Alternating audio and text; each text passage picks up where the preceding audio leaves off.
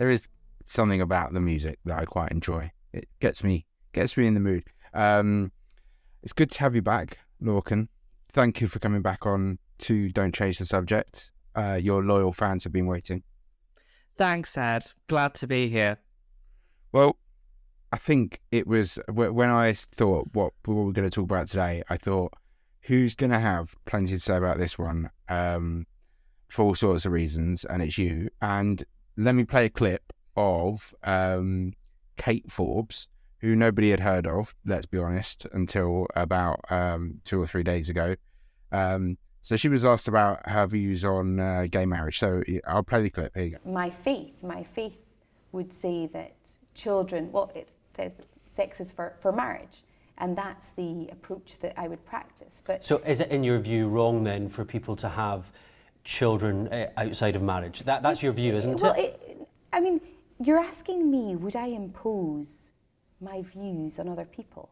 Ultimately, that's what you're asking. No, I'm, I'm just asking and what your view is. So is. Is that correct? You know, you, in terms of me personally, that is the approach I would practice. I'm just asking you. You think it's wrong? Well, I, I think for for me, it would be wrong according to my faith. Oh, it's a bit cringe, isn't it? It's just a bit. So basically, she's obviously been pinned on this on this point, um, and and it's all kicked off because there's now this huge conflation going on between whether or not she should have spoken out with her uh, religious views, whether she should keep them to herself, whether or not the reaction to her is, uh, you know, an intolerance of religion in society, or is it, you know, an example of the sort of the paradox of intolerance where, you know, we can't just tolerate intolerance, otherwise tolerance will cease to exist. So, um, it's all it's all just a, a bit of a mess for her. I mean, my um, uh, you know views on on religion and whether or not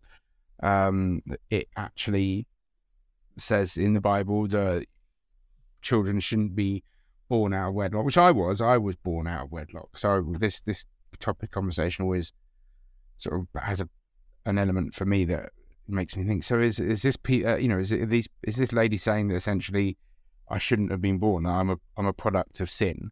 Um, I guess that's that is what they're saying. And so, you know, and then it goes into the the world of homophobia. Is it homophobic to have these views? Because, um, you know, essentially, if you're saying that um, no children should be born outside of marriage, then and, and you don't believe marriage is anything other than something between a man and a woman, then you're essentially saying that gay people shouldn't have children. I don't know.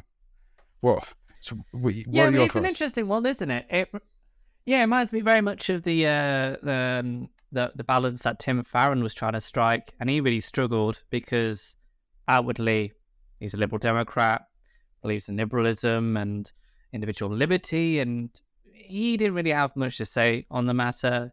He said, "Oh, you know, I'm happy for people to get married if, if they're of the same same sex, and uh, I'm happy for them to have equality." Uh, but when he was pushed on the religious aspect of his views, he was he was quite reticent to, to mention them.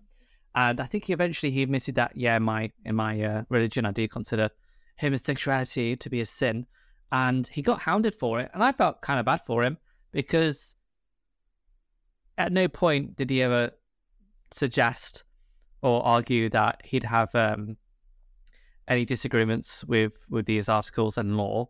He had no no plans to roll them back. I mean, he has his liberal principles, and that seemed to be uh, important there for him. Uh, so it didn't seem like there was any contradiction. However, eventually he had to resign, didn't he? Because uh, he, he he didn't want to bring the party into disrepute. I can't speak English sometimes. He didn't. You're want doing all be, right. He didn't want to bring the party into disrepute, and Yeah. he ended up conceding. Well, actually, my faith is more important than my politics. So see I you just- later. I just find any any time this discussion comes up, like this really kind of awkward sense that like uh, the, the the kind of the foundation of this debate, and there is all these kind of tangents as to whether or not you know politicians can have deeply held beliefs, which is this this term. Don't they seem to use that term a lot? Is it me? I don't know. Whenever this topic comes out, you seem to get these people referring to their deeply held beliefs. Um, I mean, I just think that. Uh, that, that somebody's deeply held beliefs she seemed to say, "Oh, they're not my values; they're actually just the values of my faith," which is a complete, you know, cop out because either you have values or you don't. Either those values are yours or they're not. And clearly, she can't rationally articulate her objections to these matters, be it same-sex marriage or otherwise. So she resorts to using her faith, and that's there are fine. these. It's full of um, cop outs. this whole thing is full of cop outs. It There's, there's because the but, it's really difficult to, to for them to for for, for Kate Why can't- to to, it's- for them to avoid the cop outs Yeah. because because of the subject matter they're talking about is ultimately based on something which can't be evidenced in the same. You know, we're talking about theology. That we're talking about exactly, beliefs, exactly. that- So, be- yeah, because they can't uh, rationally articulate their objections, because I don't know, I imagine they don't have any real logical objections. They say, "Oh, well, you know, it's just the view, not of my own, but of my magic sky daddy." And obviously, everyone goes, "Oh, that's slightly fucking insane." Um, so yeah, I don't think her views, her personal views, But she says it is her view. I mean, she she says I. She she says that it's- her personal views because she was asked would she have voted for uh, same sex marriage for equal marriage um, had she been uh, an MP when the vote was held, which she wasn't, um, and she said she wouldn't have done. So she's she you know she's basically admitting straight away there that she is allowing her personal views and the views that are ultimately informed by her religion um, to guide her or inform her in her decision making process. Now, like, I get that. That is okay, an okay thing to happen. No, you know, everyone's a human, and MP is always going to be guided by their own beliefs and their own instincts. Um, and that's fine. Now, what, what I'm not suggesting is that, you know, I, I'm not, I don't have a problem with people who hold these views.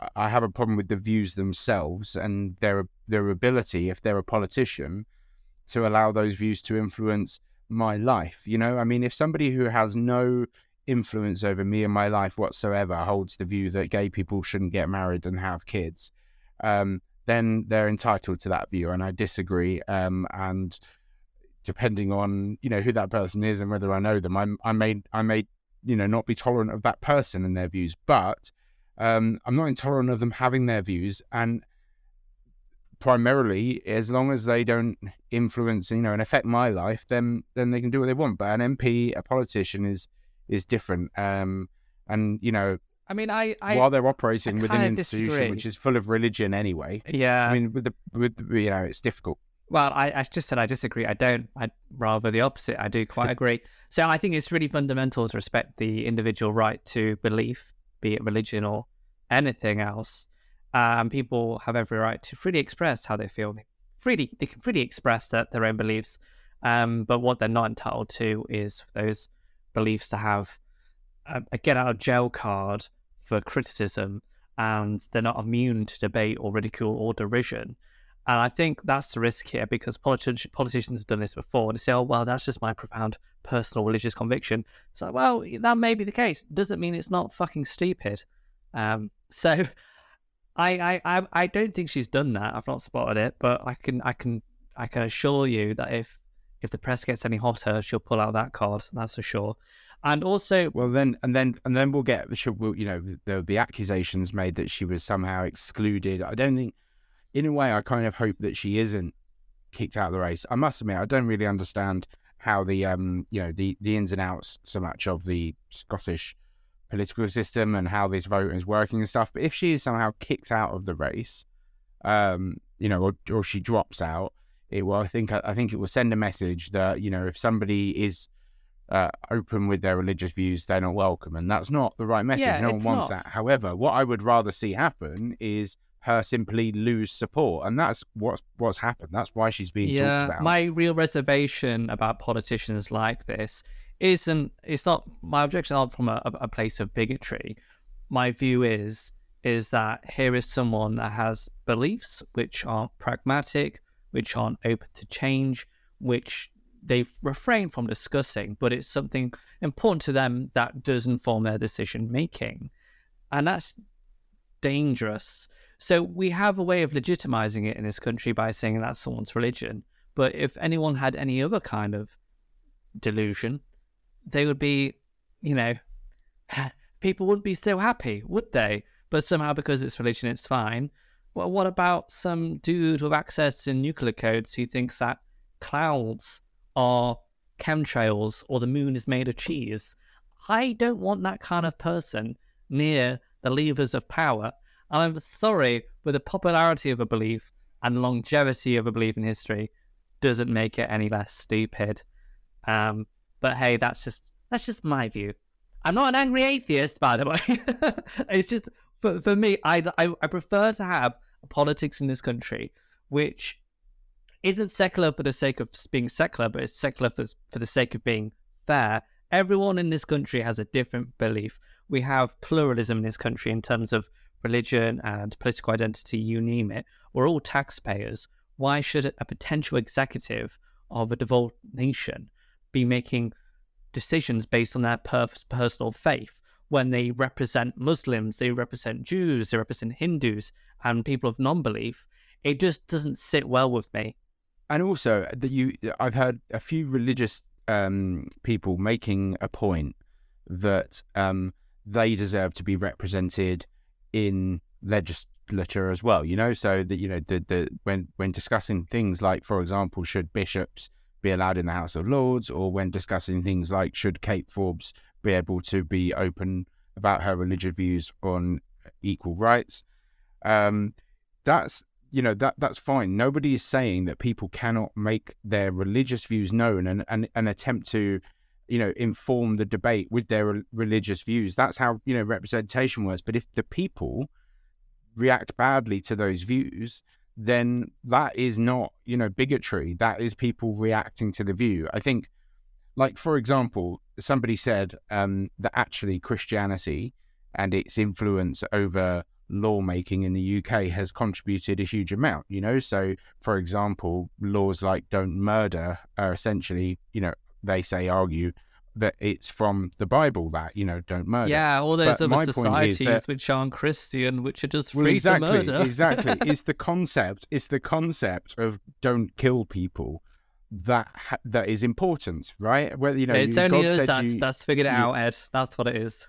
well, that's it. So as long as the concept is you know is kept to and you, you, then then christianity is being represented like one of your 10 laws is also one of our laws because we happen to quite like it like it, it worked for us that don't kill people law because like you know now we're all a bit more alive and so we're gonna you are represented your law you know that's fine you can't have it all the toll your way though you know? Sometimes there are going to be things that your religion want um, and and and isn't going to be law you know? That is just not not how it works. We're just a democracy. I, I just think that um the people seem to forget that when talking about religion and uh, in in in parliament um. Well we we are quite a unique country in that respect because we like to pretend that we're you know relatively sensible uh, when it comes to these matters. And we tend to look at places like the United States with some sense of shock and derision about how evangelical their politicians are. But in reality, the UK, um, House of Lords in particular, uh, that has more religious clergy in it than the theocracy of Iran with its mullahs. We have more in their decision making um, decision making lobbies than uh, uh, than bloody Iran, which which seems absolutely mental.